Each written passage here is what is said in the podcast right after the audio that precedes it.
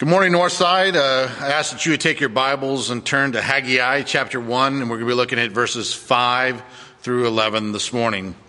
As you're turning there, let me ask this question of you What does Robin Williams, Marilyn Monroe, Kurt Cobain, Vincent van Gogh, and Ernest Hemingway have in common?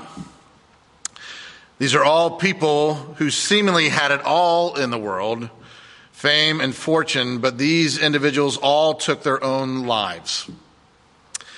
Jim Carrey, in a speech to graduating uh, seniors from a college, gave this quote I wish everyone would achieve their dreams, their wealth, and have fame, because then they would find out that these never satisfy. And then he asked this question Would I still be enough if no one ever laughed at me? See, it's a thing that all of us kind of work through. We're asking questions of how do we find satisfaction in this world? And so this is part of Haggai's concern in this passage, and he asks us to consider our ways. And so we're going to look at verses 5 through 11 this morning. Hear the word of the Lord. Now, therefore, thus says the Lord of hosts Consider your ways, for you have sown much and harvested little.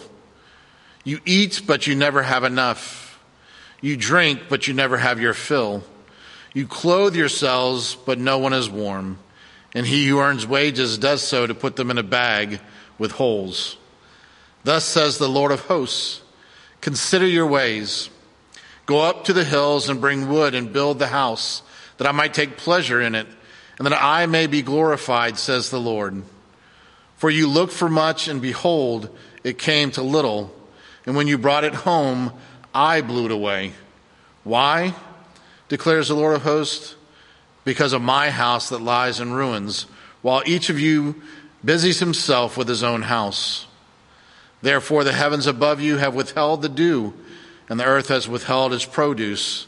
And I have called for a drought on the land, and the hills on the grain, the new wine, the oil on what the ground brings forth, on man and beast, and on all their labors.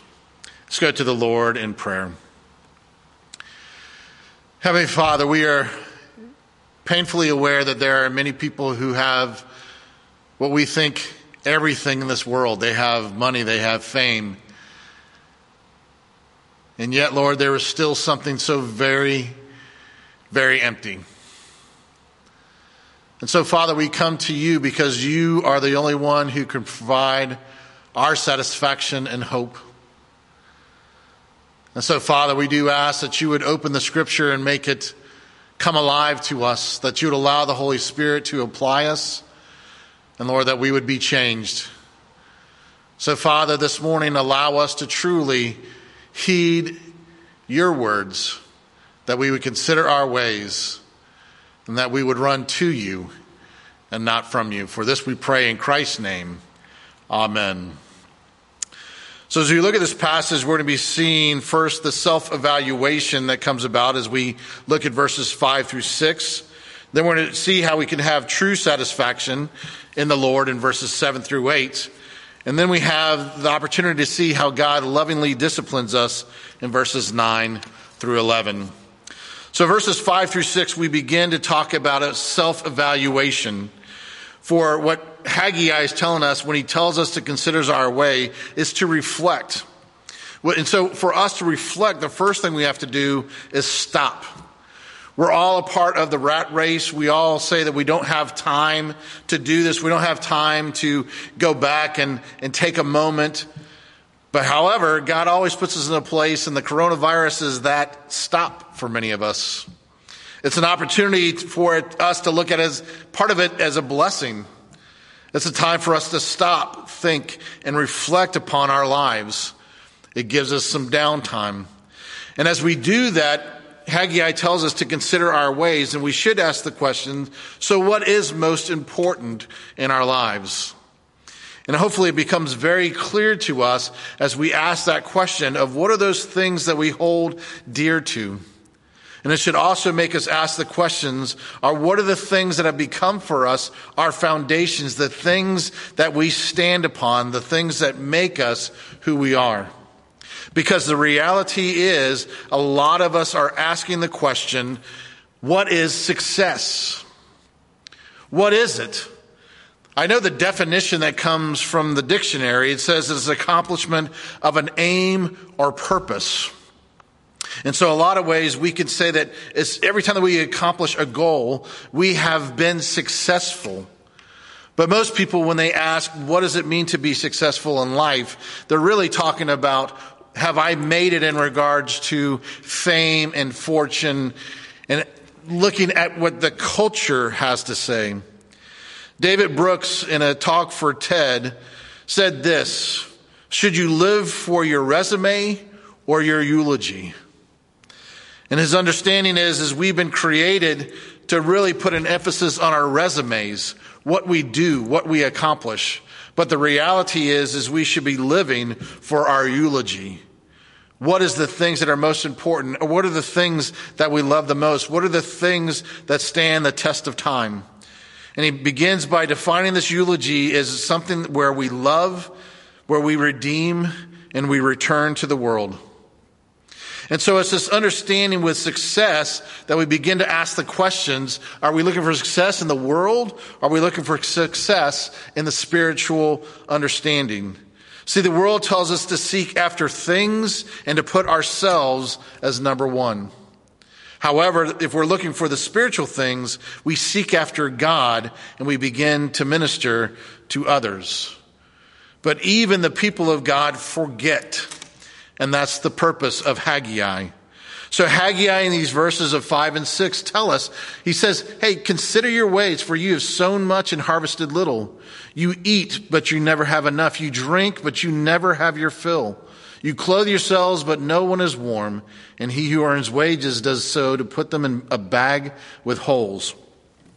Now, as I did this study, um, people see this in different ways. Some people see it as uh, poor people uh, we try to do things, but we, we never have enough. But there's also other people who take a take and saying these were people who were rich. People who came back and they're in their paneled houses and they've, they've been able to have plenty of money. And so it, it, the point is, is that we're never satisfied. Because satisfaction in a lot of ways is an illusion. We know the, the famous thing from John D. Rockefeller when he was asked the question, and this is someone who at the time was 1% of the whole nation's wealth. And they asked the question, how much money is enough? And he said, just a little bit more. We're never satisfied. Derek Thomas gives this quote. If you spend your entire time seeking your own interests and nurturing your own welfare, in the end you will discover that it does not satisfy. It's never enough. It's never enough for the poor. So we can say, hey, we're, we're trying really hard, but we just, we don't give the, get the breaks that the rest of the world gets. If God would just allow us to have the opportunity, if only, then I would be someone. It's the reality of where I was very much in, in Cocoa Beach growing up and feeling like a poor white person in a very rich city. Um, feeling like it was wrong that I had to go to work at the age of 16 to pay bills for my family so that we can keep the lights on and have food on the table. Why did my dad have to leave when others had their dads at home? There's always a, a constant comparing. Why doesn't he take care of me? Why doesn't he give me more than what I have? And so it was a struggle for me in Cocoa Beach because there's definitely a lot of people who had way more than I could ever dream or imagine. But it was a gift in this perspective. Even though they were rich, even though they had plenty of monies, they still struggled because it was never enough. So my friends might have had surfboards that were $600 why I bought a cheap used surfboard for 50 bucks, but it never answered any of their great needs. They too had families where there were struggles. We should ask the question behind the doors what's going on in many families' lives are people who seemingly have it all together. There's things like bulimia, anorexia, alcoholism, debt, unhappy marriages, drugs, depression, lust, sadness. So it doesn't matter whether you have nothing or if you have it all. We realize that it never satisfies.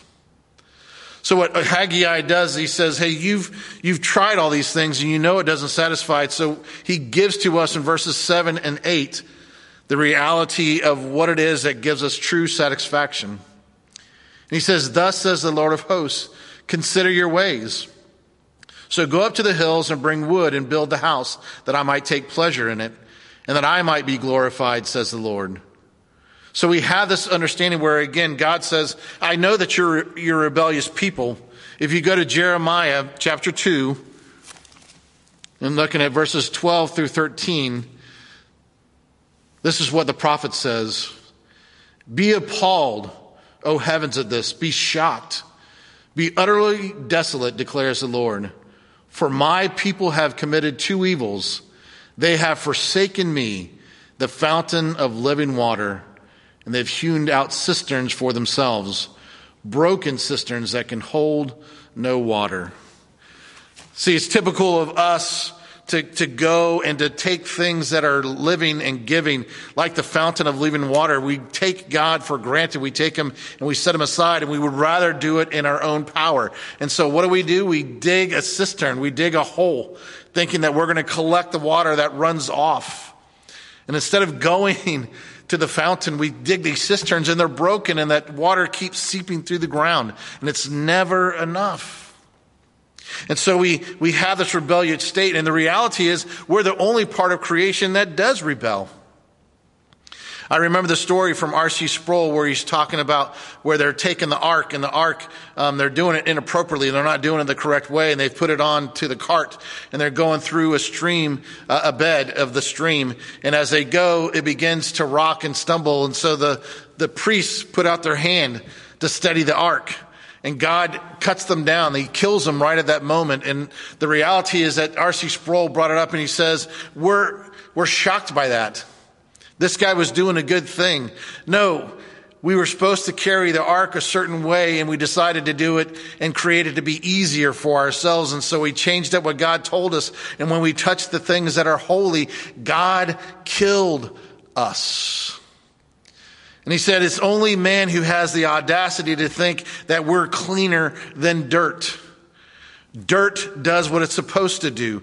Dirt glorifies God by the way it was created. It always fulfills its goal. It's always glorifying God. We're the only part of creation that looks at God and says no. Or in this case, wait till I'm ready. We know that all of creation is crying out if you turn to Romans chapter 8. We hear how even the creation longs. It says in verse 19, For the creation waits with eager longing for the revealing of the sons of God. For the creation was subjected to futility, not willingly, but because of him who subjected it.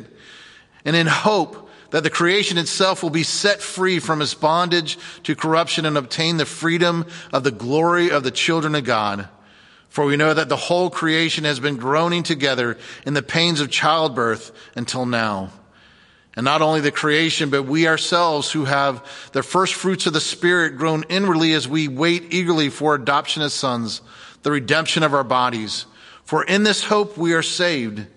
Now hope that is seen is not hope, for who hopes for what he sees? But if we hope for what we do not see, we wait for it with patience. So again, we, we recognize that even creation is waiting to be freed. He's waiting for us to come to a place of repentance. Because the reality is a lot of us need to turn our backs on apathy and indifference. A lot of times we just don't care. There's been many people that I've had an opportunity to talk to, and especially during this time period, I'm asking them questions about how are they doing in their, their personal walks. And what scares me is that a lot of the young people that I've talked to in our neighborhood and different places are saying, I just don't have time. I just don't care. And so we're apathetic, we're indifferent to the things of God, but we also a lot of times show uh, no remorse for our sin. And sometimes we're just sorry. We're sorry that we got caught in the midst of our sin. But true repentance shows up in action. And God told them very clearly, what do you need to do? Go and get the wood and bring it back and build my temple. See, repentance is that 180 degree turn. It's us going after our own way. And when we repent, we turn back and we seek after God. We go after what He has called us to do.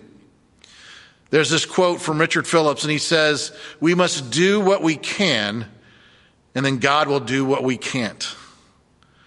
See, he, God told the people, go up and bring down the wood. God, though, is the one who will build the temple. He'll provide the things that we cannot provide. And why does he do this? All for his glory and honor. See, the reality is, though, is that most of us can say, and they have been saying, we can get along just fine without the temple. It's been in ruins for years.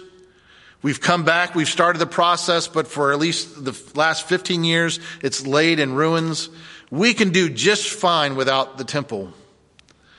And let's make application to ourselves. Many of us can say in the same way, I can get along quite well without God. I'm doing okay on my own. And the last thing I need to do is to have all of the rules. See, the reality is, as many people, like we saw last week with Laodicea, we think we're okay. We think we're rich. We think we have it. And yet God says we are poor. We are helpless, helpless without God. See, we, the reality is we need in our call to worship and serve the living God because why? Because all the idols we seek after are lifeless. And when we begin to seek after God and to give him glory and honor, at that point, we become most satisfied. That's why Haggai tells us to consider our ways. We need to stop neglecting the ministry because if we stop, if we continue to neglect the ministry, we're always going to be frustrated. I have a weird thing that, that happens to me uh, when I wake up, and, and I don't usually have an alarm, and I don't, definitely don't wake up to a radio or anything like that, but I always wake up with a song in my head. Now, sometimes it's uh, 80 uh, rock bands, it could be uh, weird things. But this morning, on this day, when I was to preach, the song that was in my head was Turn Your Eyes Upon Jesus. And hear these words Turn your eyes upon Jesus. Look full in his wonderful face, and the things of earth will grow strangely dim in the light of his glory and grace. Turn your eyes upon Jesus. Look full into his face. And all these things that we run after will grow strangely dim in the light of his glory and grace. John Piper, I think, says it well as he said, God's glory and man's satisfaction are never opposed.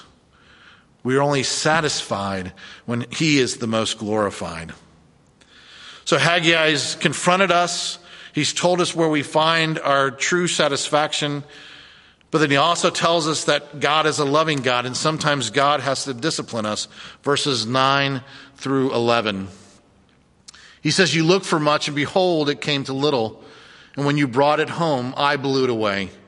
Why? declares the Lord of hosts, because of my house that lies in ruins, while each of you busies himself with his own. Therefore, the heavens above you have withheld the dew, and the earth has withheld its produce. And I have called for a drought on the land and the hills, on the grain, the new wine, the oil, on what the ground brings forth, on man and beast, and on all their labors. See, the reality is, is that when we sin, there are consequences. And we have to realize that God is active. He is someone who is alive and well. And he interacts with his world and with his people. He isn't that great clockmaker who just created things, wound it, and left us to ourselves. He is active with us. And as He's active with us, He brings sometimes judgment. And so Haggai reminds us that again, God will sometimes blow away and frustrate our plans. We can have all the greatest things in all the world, but if it's something that directs us and takes us away from God, He has the ability and the right to blow it away and frustrate our plans. Now, it doesn't mean that every time that we run into something hard that God's out to get us. We know that very clearly because what he tells us in Scripture. There's not always a direct connect, connection between God's uh, discipline and the reasons why we go through trials and tribulations. If you remember the blind man in John chapter 9, this is how God talks. Remember, the disciples are asking, Rabbi, who sinned, this man or his parents, that he was born blind? And Jesus answered, it was not that this man sinned or his parents, but listen, but that the works of God might be displayed in him. For me, we must work the work of, of him who sent us while it is day, for night is coming when no one can work. So here it is, this, the understanding that sometimes God brings discipline or allows us to go through trials and struggles and tribulation because he wants to show his works of God that are displayed in us. Are you displaying the works of God? Even in the midst of these struggles and hardships, even though we're going through the hard times, we're, we're tired. We, we're tired of this. We want the normalcy to come back. But in the midst of that, are we showing forth the works of God?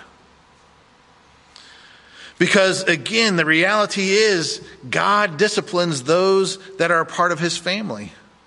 When you are disciplined, it shows that we're part of the family.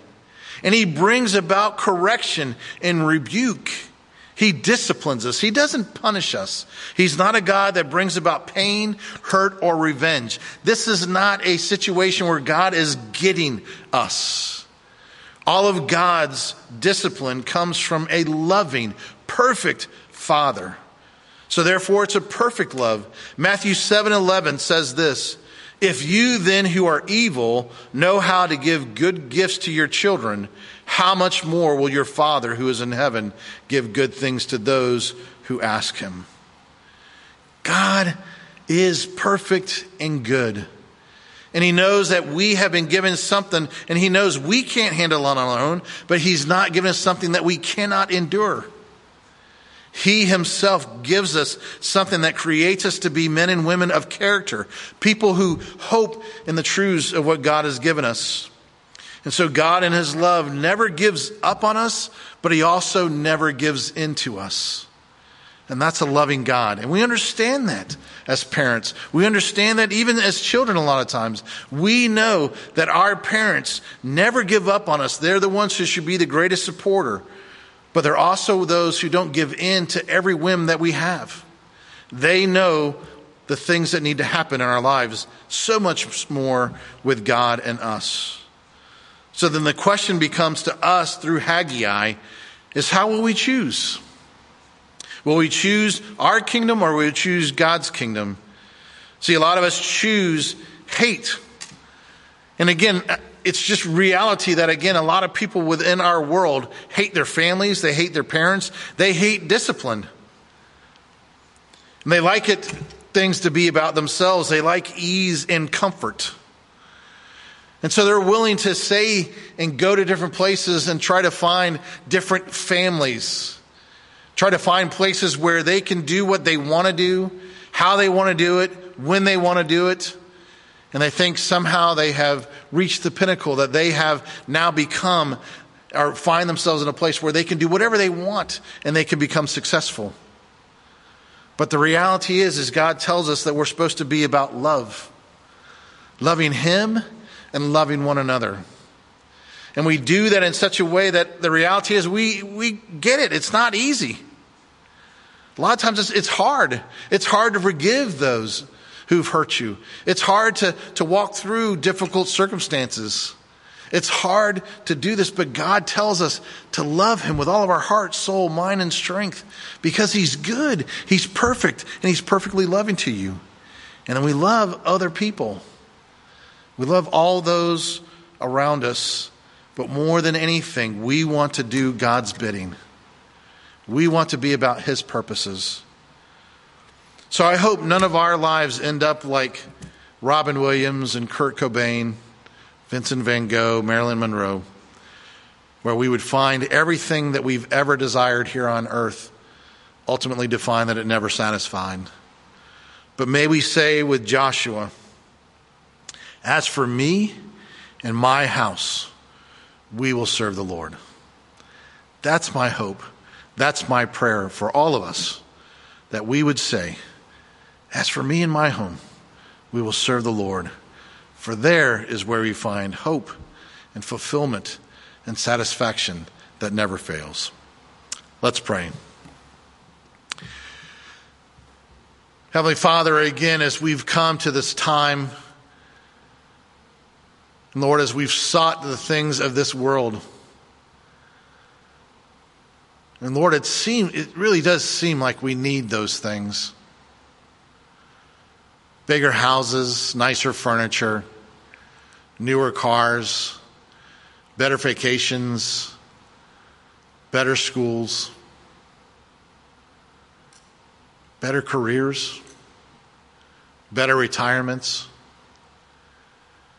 And yet, Father, you have told us, and we've seen and we've experienced in this world that when we reach those pinnacles, it's never enough. It never satisfied. There's always a longing for more. And so, Father, allow us to take the words of Haggai and allow them to confront who we are and what's most important, Lord, that we would hear your words and consider our ways. And Father, as we consider our ways, Lord, that we would find that our true satisfaction, the only thing that can satisfy us is when we repent and run back to you, where we have a relationship with the perfect Father, where we understand what true love really is.